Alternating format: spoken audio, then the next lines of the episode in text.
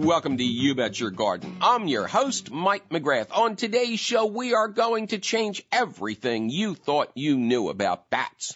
In response to a listener's question about how best to attract the flying insect eaters to his property, we learned some astonishing things about bats. You will not want to miss it. And yes, we will tell you how to get them to eat your insect pests.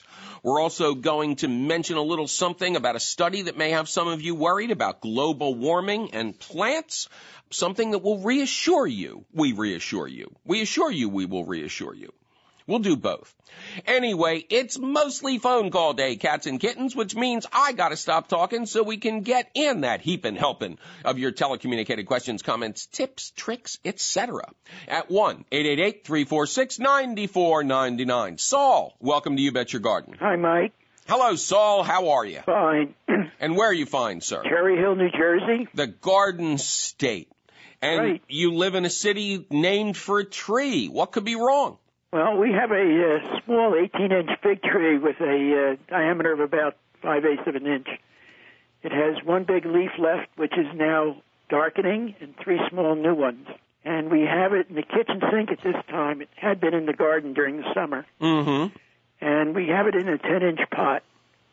So we don't know, do we have to winterize it? Or what do we do with it to keep it until the spring? Well, you probably need a time machine, Saul.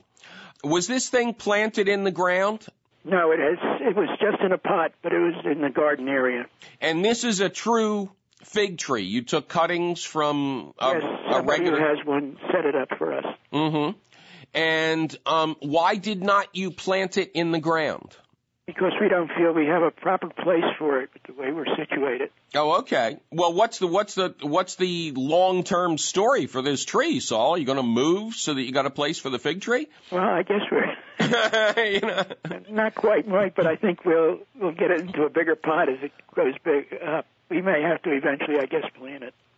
Well, uh, you know, fig trees are related to the ficus and the rubber tree, you know, the most popular indoor low light house plants are varieties of figs. They're certainly in the same family as figs. Your guy probably needs more light. Now, why is he in the kitchen sink? Was he bad? Well, he started to lose leaves. We had him out in the foyer, which was next to a very cold door, Okay. And we moved him there to water it because we didn't know what to do with it. Mm-hmm. and that's where it's been sitting, and it seems to be thriving at the moment. It's got a nice window with lots of sun coming in there. Okay, so it's not in the sink. No, It's it's on a ledge by the sink. right? Okay. And you say it's getting good light and it's doing well? Yes. Okay. I would urge you not to overwater it. Even it's nice. It's very nice that you're getting new leaves off of it. Um, typically, uh, a fig tree would be dormant this time of year, uh, but I'm sure you've just confused the heck out of it, and it has no idea what's going on anymore. It's pr- probably trying to signal for help somewhere Well, that's why we're calling you.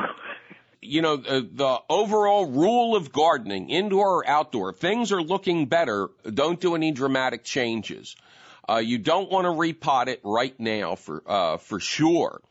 Uh, what you have to decide is, are you going to try to keep this thing growing in a pot, which is perhaps doable if you have the right location indoors and, and by a chilly door in an area with drafts is, is not one of those.